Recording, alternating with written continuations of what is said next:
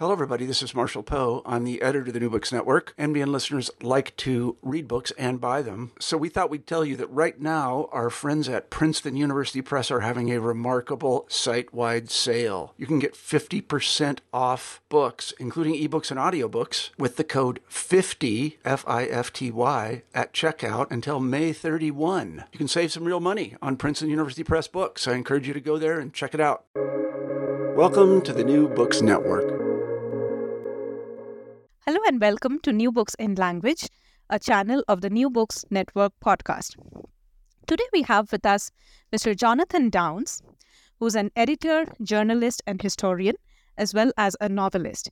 He's the author of the book Life in the Industrial Revolution, 1770 to 1809. He's also author of the book Discovery at Rosetta, Revealing Ancient Egypt which was first published in 2008 and the second edition was published in 2020 by the American University of Cairo Press. And this is the book we'll be talking about today. He has also regularly written a number of articles for press and for periodicals, including History Today. Hello and welcome to the channel. Thank you very much for joining us. Hello, Madhumanti. How are you? I'm good. I'm good. Thank you very much for joining us. Um, so, today we'll be talking about your book, Discovery at Rosetta Revealing Ancient Egypt. Um, so, uh, why don't we start with a very brief summary of the book, as well as uh, if you could tell us a little bit about how you started working on this topic, what led you to this fascinating research? Sure, sure. Well, uh, the book really was designed as a kind of, uh, how should I put it, a kind of one stop shop in that there was no place uh, you could buy all the information about the Rosetta Stone and find absolutely everything you needed to know about it, i.e., where it came from, what it is, and so forth. So, for example, I think most people have heard of the Rosetta Stone. Many people know what it looks like and know what it was, but most of us don't really know precisely what it is or what it did.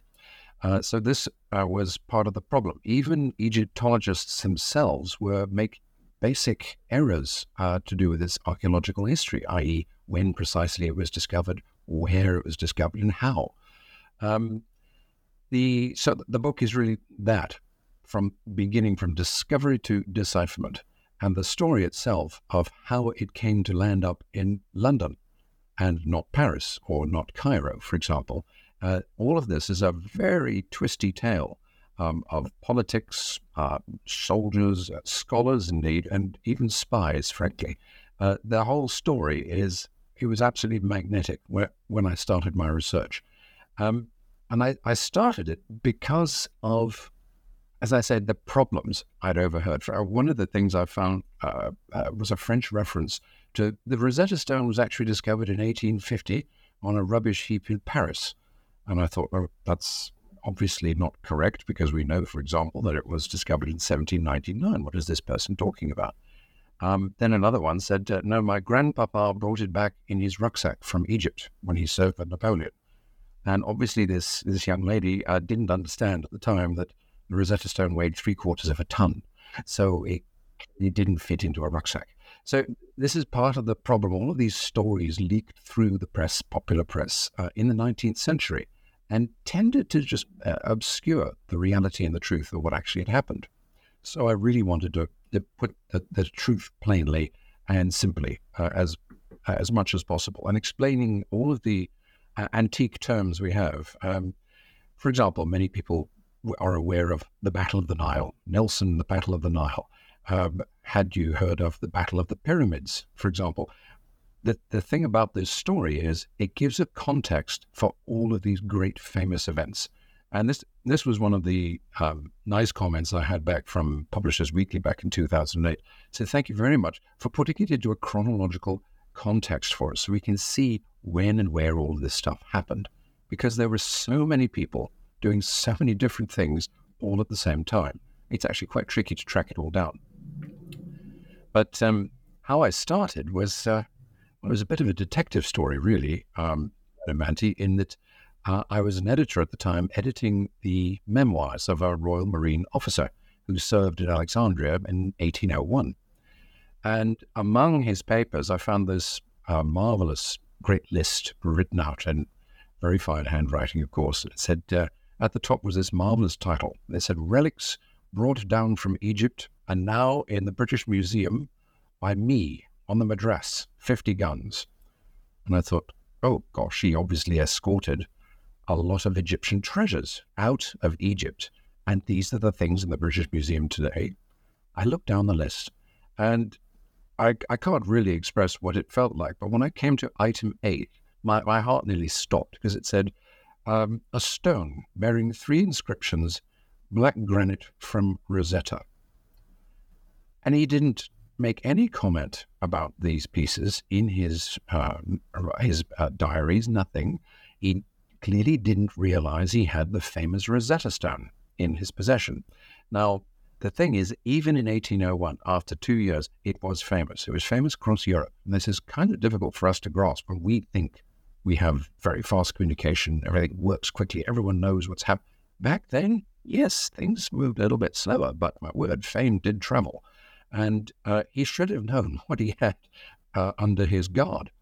He effectively escorted these things out of Egypt. Now, my first problem was nobody at the British Museum had ever heard of uh, Mr. Marmaduke Wyborne, the Royal Marine officer, they hadn't uh, any record of HMS Madras and the antiquities. Instead, as far as they were concerned, Rosetta Stone pitched up in London on HMS Egyptian under the guise of a, uh, Colonel Turner. I thought, oh, what have I discovered here? So I contacted them and said, I think I found a new prime source document here. I'm not really sure what we've got. After a discussion uh, with the keeper of the department, um, uh, we worked out that this was a, a, sort of bill of lading. And many of these would have been handed out at the dockside so that everybody knew which ship was to take what cargo. And uh, it started me off. Uh, that's where the actual uh, research began because I wanted to find out why Madras was not known by the British Museum, why they didn't know about Wyborn, and how Turner happened to get hold of item 8 on Mr. Wyborn's list that's where it began. And uh, it, it, it took me, oh, a good two or three years before I got to the bottom of everything. okay okay okay huh. it's a fascinating story so let's zoom in on the different parts of this story um, let's start with the french conquest of egypt and how um, the rosetta stone was accidentally discovered by the french army in uh, an Egyptian fort, as you oh, write about no. it. Yeah. Well, uh, the interesting thing is that uh, you're actually speaking to me now. I'm in Cape Town, and the whole story doesn't actually begin in Egypt at all. It begins down here. Uh, in 1795, uh, the uh, French Revolution had spread. if you can imagine, the crowned heads of Europe regarding it as a kind of disease, you know, spreading around uh, uh, infecting uh, the, the nearest monarchy. Oh my, what are we going to do? Well, uh, the Prince of Orange fled for safety to uh, England, and England sent a fleet down to the Cape to make sure that they weren't going to side with the French, the new revolution. Uh, they basically conquered the Cape in a very kindly sort of way. They landed a thousand men, threatened all the gun positions and so forth, and the Dutch East India Company uh, agreed. This is it held now, follow the Prince of Orange. Thank you very much. The result was France could now no longer get its ships safely from uh, the Atlantic to the Indian Ocean around the Cape because there were British ships down there who would attack them now that they were at war. What was the alternative?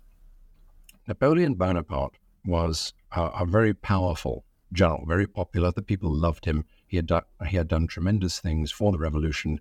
He had just conquered, uh, he was about to go off to Italy. And um, when he got back as the great victor who had defeated the Austrians, he needed something exciting. And what he really wanted to do was conquer Egypt because he had he knew very he knew his history very well and he was familiar with the, the ancient Suez Canal. He had the idea of cutting open the Suez Canal, sailing his ships up the Nile, through the canal, and into the Red Sea. From there, he would then travel through the Indian Ocean and attack the English at India. This was the huge strategy that, that the Directory government wanted to pursue. The only problem was Egypt itself. It was part of quite possibly the largest empire in the world at the time, the Ottoman Empire. The French had a very good relationship with the Ottomans. until they decided, no, we really must do this, uh, they came up with a flimsy pretext, that is, of the, the Mamluk government in Cairo, who were the governors, if you like, of this, this province in the Ottoman Empire. They were um, they, they were extorting monies from French merchants and so forth. So there was an argument that they were going to support their uh, their people trying to earn an honest living um, on the Nile. In the end, what they did was they created possibly the largest fleet uh, since uh, the invasion of Greece by Xerxes. This was twice the size of the Spanish Armada. There were 400 ships that Napoleon managed to uh, gather at Toulon in the south of France. They say that when it was sailing, it covered some four square miles of the ocean surface. It was enormous. This went, believe it or not, in secret. All of the people on that fleet, they had no idea where exactly they were going. They had signed on for an adventure, but didn't know where.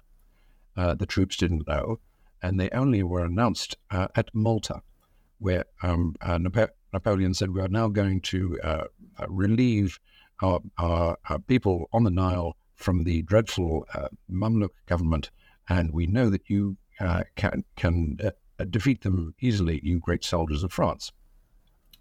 This was in June of 1798. They arrived on the 1st of July, they landed, and within 30 days, they had conquered the whole of Egypt. It's quite extraordinary to imagine this, uh, especially with the troop movements of the time. That is, people were literally marching. Uh, the armies, the Mamluks had nothing to counter the discipline of the French army at the time. Nothing could touch them.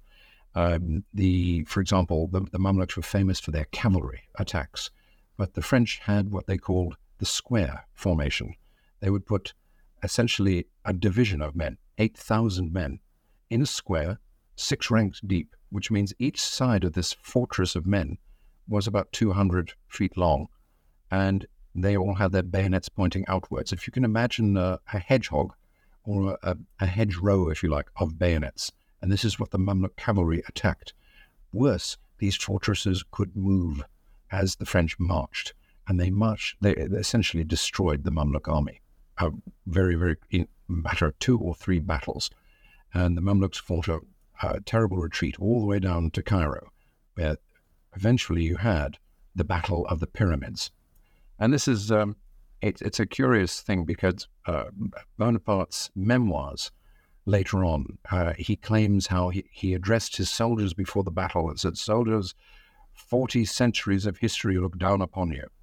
And all commentators say, When on earth did he say this? Because we know exactly what happened in the battle. He didn't have the time to.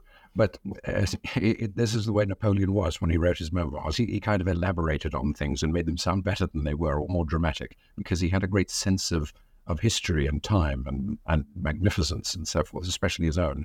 And so, um, looking uh, 40 centuries looking down, I, I think he, he, might have said that to his generals. I'm fairly sure he did say it, though. But, uh, and this was the end, the fall of Egypt, effectively, for the next three years. And that's how it all began. Um, the discovery of the stone, um, well, as you can imagine, they have conquered Egypt the Ottomans now, of course, want it back. And they landed a force um, at Alexandria, at Abukir Bay, um, in 1799, a year later, but were immediately defeated by the French. Now, because they knew, because the French knew the Ottomans were coming, they wanted to reinforce all of their coastal fortresses.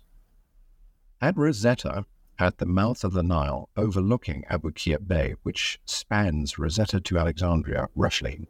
It's a very wide bay. Uh, there was an old tower known as the, the Burj al Rashid. Rosetta in Arabic is al Rashid. And so they, they knocked it down, they pulled it down. When they were pulling down an old rampart wall, uh, the stones fell apart, and there in the ditch, they recognized, well, the officer in charge who happened to be one of these scholars that came along. He was a scholar engineer. Noticed that it was actually an inscribed stone. It wasn't just a foundation stone, it was very dark, and he saw the inscription on it. He jumped into the ditch, brushed off the surface of it, and within moments they all knew they had found something very, very special. The Rosetta Stone is very nearly a meter long.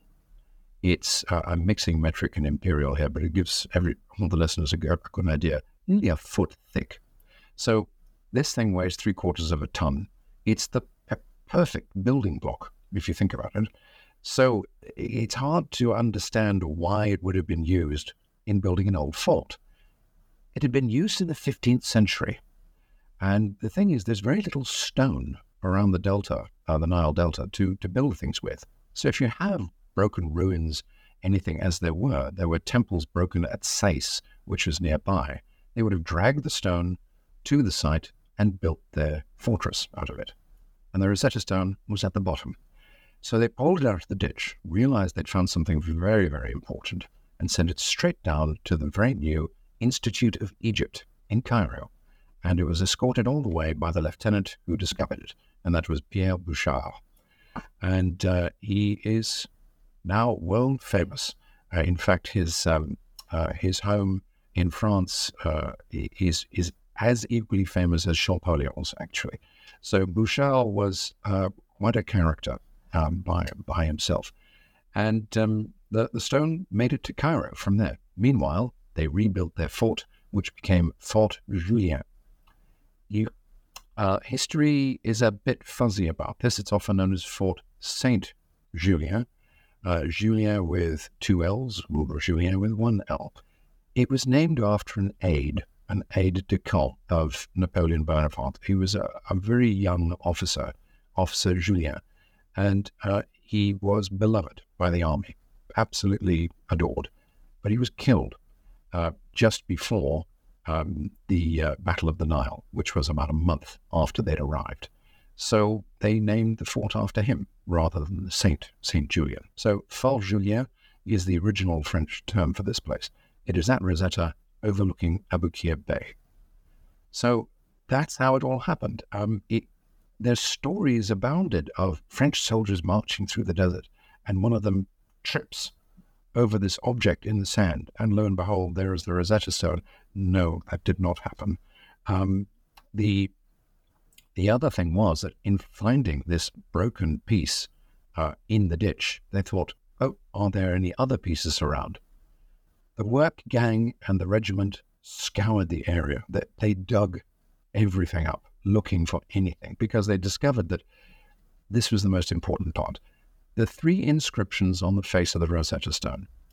What they didn't know at the time, until they read the Greek at the very bottom, the very last line of it, they didn't realize it was the same inscription, but in three scripts in two languages effectively.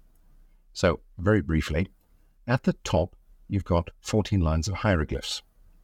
In the middle, almost intact completely, is a handwritten form of Egyptian, effectively. It was known as Demotic. It's just a Greek word for popular. Uh, the Latins would call it vulgar.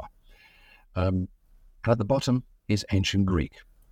So it's it's kind of difficult to get your mind around this, but since Alexander the Great, uh, Greek was the lingua franca, if you like, of the Nile Delta, especially Alexandria, uh, for hundreds of years. So you could speak Greek to most people, and they would be able to understand you, and then reply in Egyptian or what have you, or Arabic indeed. Um, the last line of the Greek text, which the French could read, of course, said, This inscription shall be inscribed on stone in ancient, sorry, sacred, uh, popular, and Greek. So I saw the hieroglyphs were the sacred writings, and the popular was the handwritten cursive demotic in the middle, and at the bottom was the ancient Greek. And they realized they had a code key. If they could correlate the ancient Greek, which they could read and decipher, with the script above, and indeed the hieroglyphs above, they might be able to crack the code hieroglyphs. Now, when I've told people this, I, am actually quite terrible. When I'm at the British Museum and I'm standing in front of the Rosetta Stone, I start to give impromptu lectures about it. I rather annoy the British Museum guides. But anyway, when people are saying, "Oh my gosh, there it is," I say, "Well, yes, uh, they didn't know whether you should read it right to left or left to right or up and down and so forth, and they really didn't. They knew absolutely nothing. They took nothing for granted. Uh, they even used mathematics to try to work out what the words might mean. Uh, that is, if the Greek um, a, a, Greek term was so many inches from the top or from the left or the right, they would compare it with the Demotic and try to compare it with the hieroglyphs at the top. That didn't work. They did absolutely everything they could, and these were the little the gang of savants that went with uh, Bonaparte to Egypt with the cream of French academia. They were the absolute uh, greatest minds in, in, in Europe at the time that had gone with the French. And they were stumped, absolutely stumped. Now, it's an ancient mystery because the last priests effectively died out in Egypt under the Romans. That meant there was no one left uh, surviving who could actually decipher hieroglyphs. Nobody could tell anyone what they actually meant. Now, anyone who's visited Egypt, you see hieroglyphs everywhere. They're on every tomb, every temple, every monument. They were telling Egyptian history, but nobody could hear it. Nobody could understand it. And this was why the Rosetta Stone was so important. And it took 23 years, actually, to crack the code, even from the discovery of the stone itself. Hmm. So you write in your book that they were also looking for uh, other examples of uh, such multilingual inscriptions, so that they could perhaps compare the Rosetta Stone with with those, uh, and which could possibly help them decipher the uh, hieroglyphs. So uh, yes, yes, yes. It, it, it's in fact. Um, uh, it's quite an amusing little story about that. In that the Institute of Egypt down in in Cairo, it was fairly close by if not next door to uh, a mosque in uh.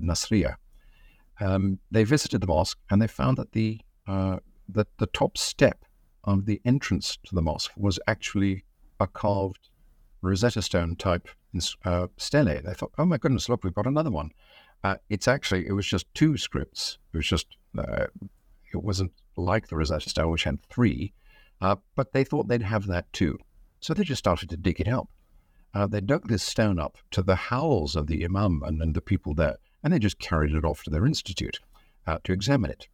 Uh, then that night, uh, the, the, locals crept into the institute, stole it, put it back, and put it back into the, the mosque steps. The French did it again. They went back and dug it up and took it back again.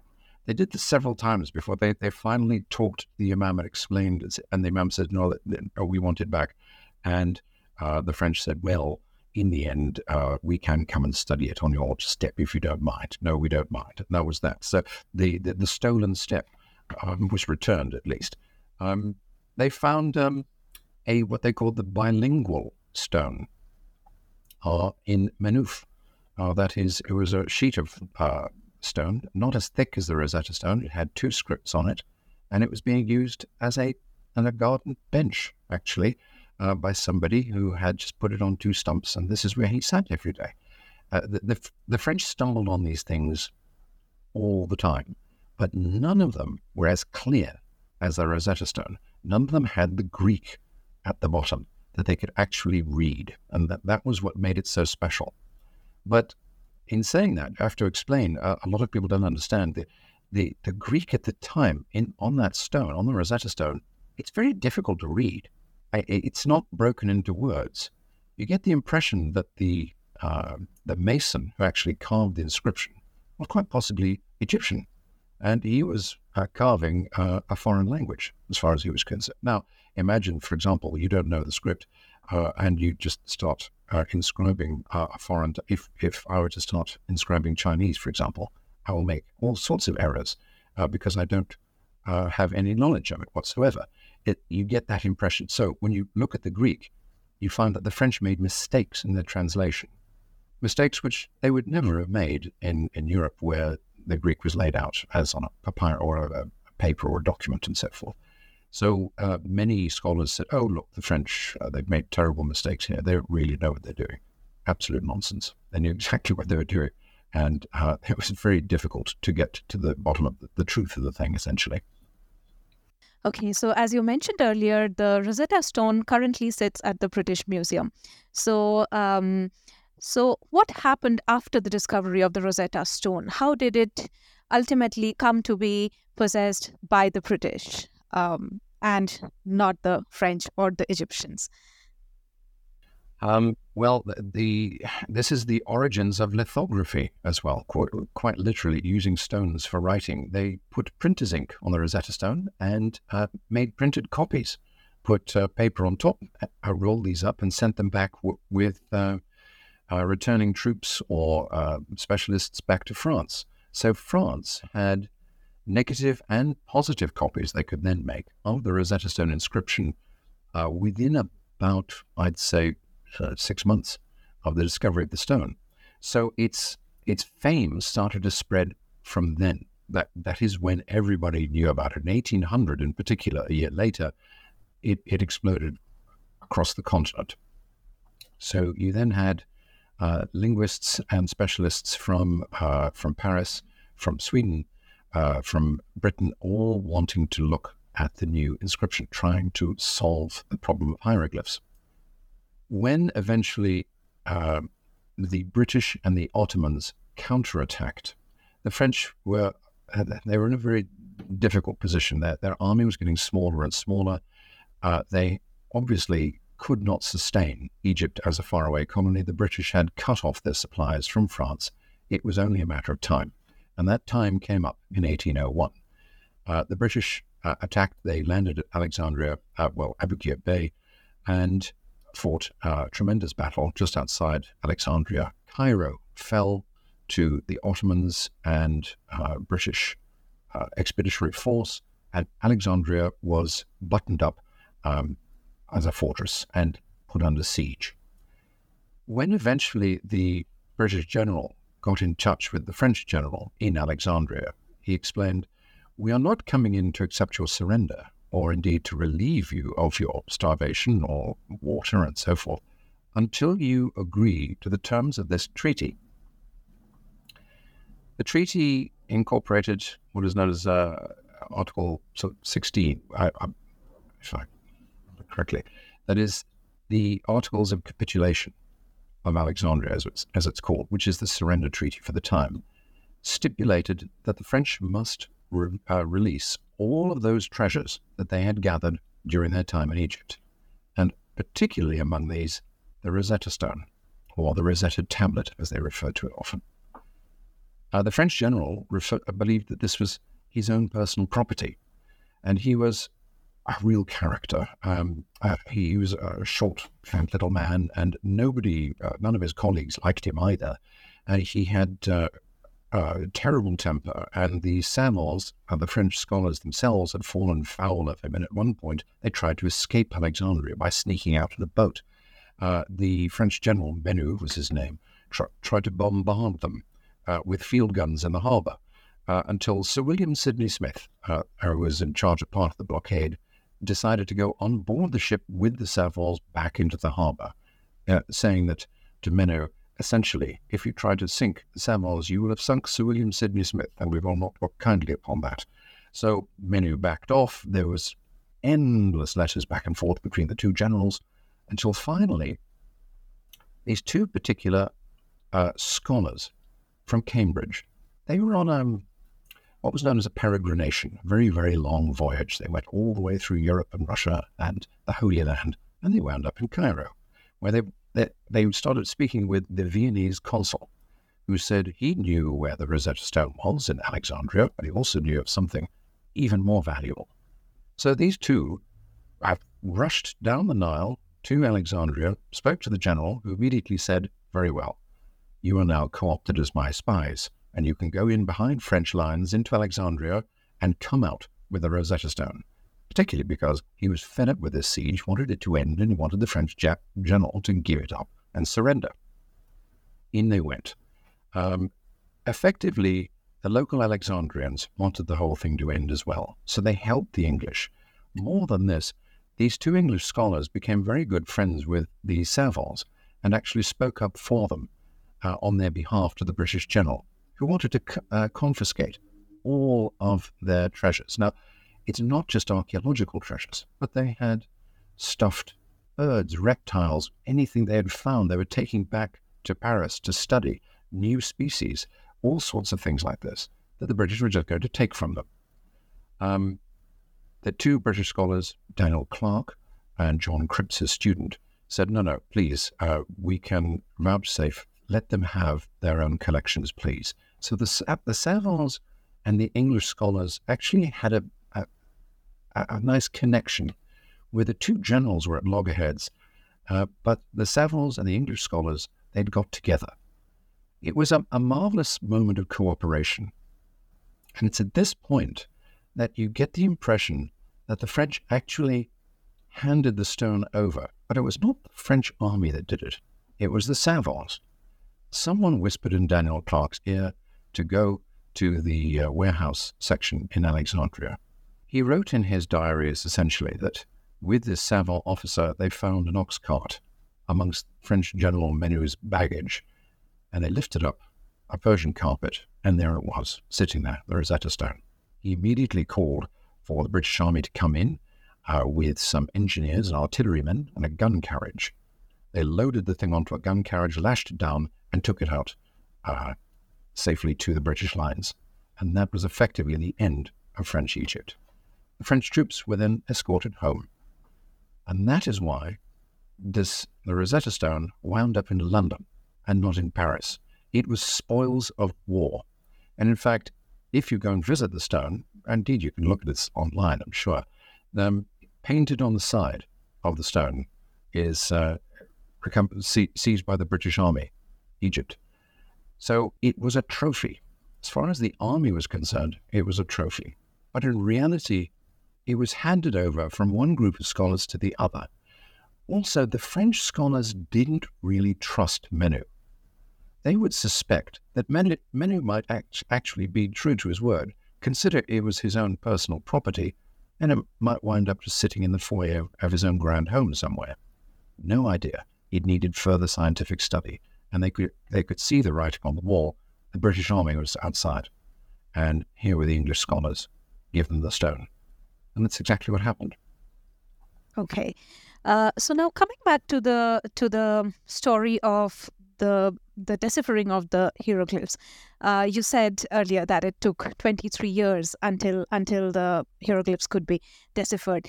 Um, so so why don't we uh, talk a little bit about um, that side of things? So what happened? Um, so the French savants uh, started working on it, and then several other scholars have worked on it.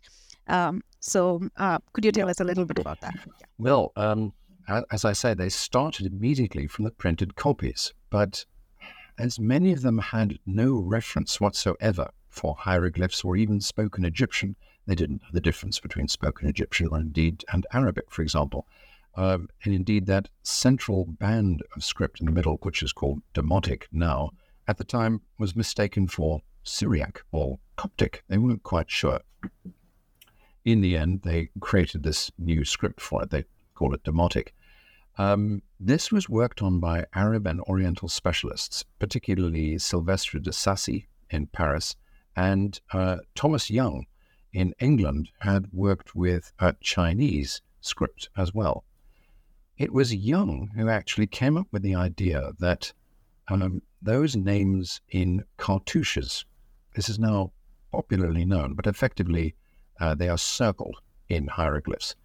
He believed that these were special names most likely the names of kings, because he had found with Chinese that Chinese script will interpret, whereas a foreign name has to be phonetic because it would not necessarily have a meaning in the Chinese language that was writing the script, say in Mandarin, for example. So he believed the same thing of the Greek names that the Egyptians would try to write down. They couldn't uh, for example, give, give a meaning for the name Ptolemy. They could the best they could do was actually recreate the sounds. Therefore, he believed that those kings' names were somehow phonetic. The strangest thing about Young's work is he didn't really take it further than that. Um, there seems to be a stop. No one really understands why. What he then later went on to do was he successfully worked with de Sacy and uh, really translated the Demotic. This was quite an achievement, but it is eclipsed largely by the work of, of course, Jean Francois Champollion and his work on the hieroglyphs. Now, Champollion was a student of de Sacy. So, one of the things I talk about in the book is it, it, it's very common when look talking about the Rosetta Stone that there is an Anglo French race, a race to decipher the, the hieroglyphs, to be the first ones to, to win this national uh, contest. It's very hard for us to understand, but our First World War, the Great War, lasted four years. The Great French War, as it was known, lasted 22 years. It involved almost all of the colonies of Britain and France, and in a way, you could look at it as a First World War. They desperately wanted to support their nations, and this France and England were constantly at loggerheads. They always have been. So when peace came after Waterloo, uh, the work on the hieroglyphs really began in earnest, and they started to cooperate. Um, really, the scholars ignored the propaganda. Yet some, for example, Henry Salt, he really did want Young to be the first to do it so that the English could be there, but largely because also they wanted uh, the contracts and permissions from the new Egyptian government to go into Egypt and bring more treasures back to the British Museum, more than, say, for example, the Louvre. So eh, there was competition there too. Uh, this competition went all the way across Europe, and that when eventually Berlin was created as the capital uh, in in Germany, um, the the new museum there was to outdo the Louvre and the British Museum the Europeans, they were all at this constantly, um, struggling against each other for prestige. Um, when Champollion first, when the stone was discovered, Champollion was nine years old. He was a gifted linguist and he grew up with the knowledge that the Rosetta Stone existed and hieroglyphs had to be deciphered. The one advantage he had over any of them was that he could speak and sing and read Coptic. He believed that spoken Egyptian actually had reference to Coptic. Therefore, he applied the same phonetic rules that Coptic had to the hieroglyphs. It still took a very long time to work. Effectively, he ran out of hieroglyphs. The Rosetta Stone has only 14 lines and they're broken. So you can't really be sure. You need much more, more material. So he had explorers going up the Nile, bringing him back uh, sheets of papyri with more and more hieroglyphs on them that he could tr- try to pick and choose. His breakthrough came when um, an obelisk was discovered with a, a, bilingual inscription on it in Greek and hieroglyphs. Now, this, this was unusual. It was often hieroglyphs and Demotic, but this was Greek and the hieroglyphs, so quite specific. And they knew that the obelisk said the names Ptolemy and Cleopatra. These two names share letters. When you look at their cartouches, you can compare the two and find those matching letters. It was a real shock to discover that effectively hieroglyphs were a combination of our own style of alphabet with logograms, pictograms, that is, ideas. So, for example, a drawing of a hawk could represent swiftness or speed or accuracy but it could also represent the sound of a hawk, or indeed the sound of the word that a hawk would be, that you'd say in Egyptian, the letter H, for example. Huh, it isn't, but it's just an example. This was quite a shock. They realized that, that they were using hieroglyphs to make specific sounds. As soon as he did this, he thought of his Coptic. And one of the first cartouches he stumbled across was one which bore what he believed was a sun when he looked at the sun, he thought, well, in Coptic, that is Re. And he knew that the two feathers at the end of the cartouche would be the sound of two S's, the sis. And in the middle, he believed that was the Mes sound, which he recognized also from Coptic to do with uh, harvest, I believe. When he put this together, he said, Res, Rameses, Rameses, Ramesses. He realized he had stumbled across the cartouche that could be for Ramesses. He then applied it to another cartouche. This cartouche did not have a sun. Instead, it had a picture of an ibis, the bird, uh, the sacred ibis bird, which is very common in the Delta in particular. And of course, it is the head of the god Thoth, traditional um, uh, representations, the Egyptian gods. Thoth, of course, is a Greek pronunciation of tooth or tut. And you'll recognize that sound from Tutankhamun. So, in a way, if you were to say Tutankhamun in Greek, you would start with Thoth Ankhamun. So, Thoth, the god here, and then Mes as well, Thoth Mes. He'd now found one of the, another famous Egyptian pharaoh. He applied all of these rules one after the other to create an alphabet. And apparently, he sat up from his desk bolt upright, ran into his brother's office next door, shouted, Je tiens l'affaire, a French version of, By George, I think I've got it, and then passed out. He was apparently unconscious for nearly a week. It's exhaustion. And that is effectively the cracking of the code right there. Bang, it was done. It then was, it took some years before it was proven and the uh, full alphabet was, de- was developed and deciphered, but that was in 1822. Uh, it had taken years and years, um, specifically of Champollion own, own work. Um, and uh, it was up to even German Egyptologists, uh, Lepsius, for example, they found other stones. So there are many people who say, "Oh, I've seen the Rosetta Stone in Paris." Said, no, no, you haven't. Said, "Yes, I, I certainly did." Said, what they'd actually seen was the Canopus stone, for example, which is similar to the Rosetta Stone. It's actually in better condition, and it's it's complete. Uh, it's just it it, it was um, uh, dis- it was made much earlier and was discovered much later. Uh, so the Rosetta Stone is still the first that was discovered and the most important as a result. It started the whole quest. And that, that is why it was so valuable. It was called the gem of antiquity by the English scholars. Fascinating, fascinating. Um, so, what does the Rosetta Stone say? What do those inscriptions say? Oh yes, I, I have made this in the past, and I, I just wish it were exciting. Like you know, X marks the spot. Go here, you will find the treasure. No, no, it's effectively a government circular.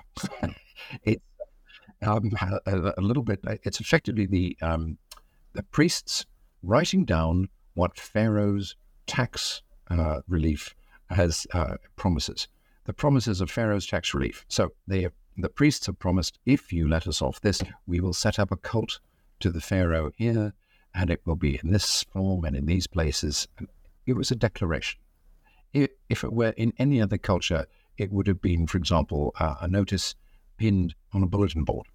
But uh, the thing is that at the time, on the temple steps, where the sun in the right position, the very, very light lightly incised carving of the stone would have been very much easier to read, and all would have known why the temple was there and why you must worship at the feet of Pharaoh. So, um, the question of possession or repatriation of the Rosetta Stone um, uh, to its native land is is a topic of hot debate, uh, and and so um, what's your uh, what's your view on that? Well, it, it's a peculiar thing because almost every antiquity has its peculiar story, and you can't really apply all of the same sort of rule to every antiquity. For example, uh, the bust of Nefertiti in Berlin at the moment, it's considered so fragile that it could actually be damaged if it were moved. Uh, that is, however, a very good argument for leaving it where it is, isn't it? Um, the uh, the Egyptian um, under, under the time the Supreme uh, Council of Antiquities uh, under Zahi Hawass, uh, back in 2003, I believe, delivered their demand for it to be returned.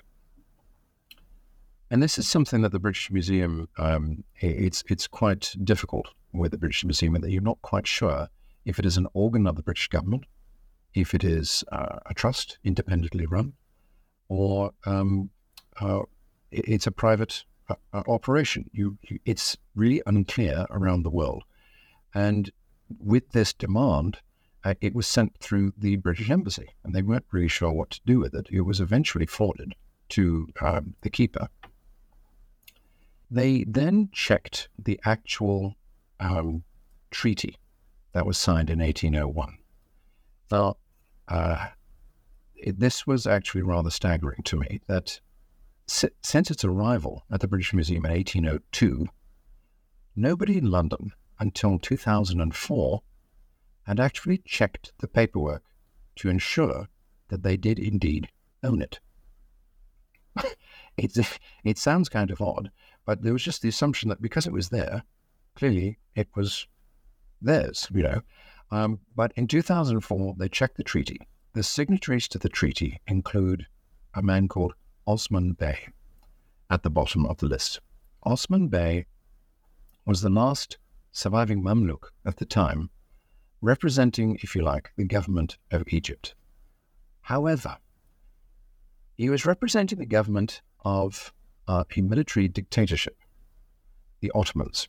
The Ottoman army completely occupied Egypt at the time.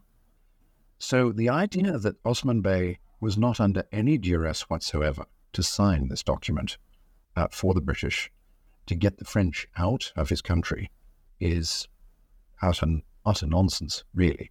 It's um, uh, if he had put any kind of struggle up, uh, he would have been just stamped down immediately. There's no question. The idea that the Egyptian government therefore willingly handed over all of those treasures to Britain is in itself arguable in court. It's a moot point. The other thing you can ask is whether treaties or agreements between, if you like, empires that no longer exist in a context which no longer exists, uh, when faced with modern nation states, which we are now, and we're all conscious of who we are and where we live and our country. Yet we're not in that same situation as they were in the 18th century. Why should they still apply? So, my question to all of this argument of repatriation of archaeological uh, treasures and artifacts is at the time uh, they believed they had the right to acquire it. But just because of that, what gives European museums or American museums or any museum the right to retain them? No one's really addressed this yet. Now, I mentioned the bust of Nefertiti as an example. There's another one, the Louvre, which is the ceiling of uh, the Dendera temple. These things are vast. Uh, the bust of Nefertiti is very delicate. However, of these three objects, the Rosetta Stone is without question the strongest, the most able to be shipped abroad for viewing by publics around the world. I came up with the idea now, should it be repatriated to Egypt? Well, uh, arguments in England have been, well, what did the Egyptians do with it? They used it as a building block. They didn't understand it. They, they weren't interested. And this, of course, is partly true, but it's not true as well. Uh, the French discovered it, the French deciphered it, the British preserved it. So, in a way, it belongs to the history of those three nations quite intricately, and it binds them together. They have a special joint um, history here Britain, France, and Egypt. So, I, I conceived the idea that, in fact, it should be owned by the three nations in a, if you like, a, a sort of triple alliance, overseen perhaps by UNESCO, and it could tour between the three great museums of each nation uh, the Grand Cairo in Egypt and the Louvre in Paris and so forth. In fact, it has visited the Louvre, I believe, once in 1972 on the 150th anniversary of the decipherment of hieroglyphs. Um, that was its only time. Other than that, it's been in London at the British Museum. The British Museum is more than happy for artifact, artifacts to go on tour uh, I was told by the keeper at the time. It's just a matter that the recipient museum has to sign an undertaking that they recognize the fact that it is the property of the British Museum. And this was the great difficulty. It's a cultural difficulty for Supreme Council of Antiquities in Egypt to, to, to swallow that and say, yes, all right, we accept the fact it's yours. Uh, that is an awful thing to say. Um, and, and a popular series of interviews, for example, just in the street, uh, going into shops, uh, Egyptians can be brought to almost tears when they are told about the bust of Nefertiti, and no, you can't have it back. They say, why not? It is, it is ours. Um, these things can be very emotive, but I think that a constantly touring exhibition, if you like, five years in each capital, uh, would have been a marvelous solution to this. I dare say UNESCO would find it an administrative nightmare of liability and insurance, but it's just a thought. And of all these antiquity, delicate antiquities, delicate pieces, giant pieces like the Pergamon Museum, the Pergamon altar is a building. You, you can't just lightly repatriate that and you can't tour it. Uh, the Rosetta Stone could be created and toured, just like it was in 1801 and 1802. So, in this respect, it is not fair of European institutions to say, no, you, you don't have the facilities to take care of it anymore. You're not interested. They are interested. They do have the facilities, and you can let it go back. It's a matter now that what, what actually is it?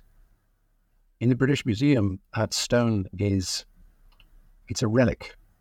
It's served its purpose. It has been deciphered. Um, why not, in all magnanimity, hand it back and say, we give this back with grateful thanks for having enriched all of our histories, all of our pasts, and for bringing our peoples somehow, in some small way, together. In a way, that's what the stone was intended to do. It was intended for all the peoples of Egypt to be able to read it and understand it. And indeed, if they could have, they might have put it in English and French, so everyone could read it at the time. But it is, if you like, a, a multilingual ambassador. So, definitely the the story of the Rosetta Stone, the story of the deciphering of the hieroglyphs. It was it was very interesting as it was complex um, fascinating. Um, so the last question that I'd like to ask you is is um, what's the path forward from here um, in terms of your own research? We see how much research has gone into writing this book um, and and collecting all the information. Uh, uh, that has made, made its way into the book. Uh, so, are you still working on it? Do you plan on an extension I'll plan on a, of a, this third, book? a third edition. Uh, no, uh, in fact, the, the second edition from Cairo came up because of a glaring omission in the first edition, which was the Arabic scholars, the work of Islamic science, in that it was understood by the Christian Europeans that uh, Islamic uh, uh, uh, fundamental Islam did not want to know about these pagan inscriptions in Egypt. And this is just not true. Uh, many, the Caliph of Baghdad, for example, commissioned studies. Uh, the great Dhul-Nun, uh, he lived like Champollion in temple ruins, uh, uh, driving himself mad trying to decipher hieroglyphs. And in fact, Ibn Wahshiyya got so far as a partial alphabet. So these were a thousand years roughly before Champollion. But because of the divide, the cultural divide, European science uh, didn't know.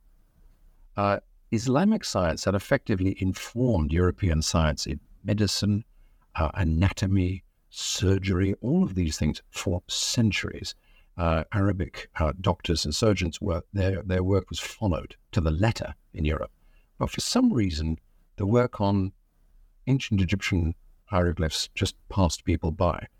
However, uh, it, it is understood that Silvestre de who could speak and read Arabic, knew very well about this, and he must have told Champollion. So it's a very contentious topic at the moment that uh, Arabic nations are saying, no, no, look, we did work on this too. And uh, also, we believe Champollion used our work and, and didn't mention it at all. Well, it's more than likely Champollion was aware of the Arabic scholars' work. It is also more than likely that Champollion just dismissed anyone else's work out of hand. He was a, a terrible braggart and very headstrong and full of himself. In fact, he uh, alienated de Sacy, his tutor, quite regularly. De Sacy even warned Sir Thomas Young, don't correspond with young Champollion, he'll just take your work and uh, use it for his own ends. All these sorts of things, typical academic rivalry stuff. But uh, the, the truth is that Coptic and Arabic must have informed Champollion's thinking, and it did help. Arabic scholarship did do work that did lead in the end to some further understanding. And that's what I wanted to add to the, the book at the time. A third edition? Uh, at the moment, no plans really, but um, I have been, if you like, fictionalizing the story to uh, put into novels. So we have more of this, and I really, really just wanted the whole story to be digestible so that everybody could read it, everybody could become fascinated by it and read about Nelson the Battle of the Nile, Napoleon at the pyramids, and it's an ex- extraordinary story. It was the greatest adventure of the age. And in fact, when the French packed their ships ready to go to Egypt, ah, you could equate it to a NASA mission to Mars. It was like, it felt like that. When you read the actual comments of people who went, they say, We have no idea where we're going, but we cannot wait to get there. Okay, awesome. So we'll we'll wait for that. Uh, and uh, so that was that was very interesting. Thank you very much uh, for joining us. It was it, it was it was a great pleasure. Great pleasure. Thank you. Thank you very much.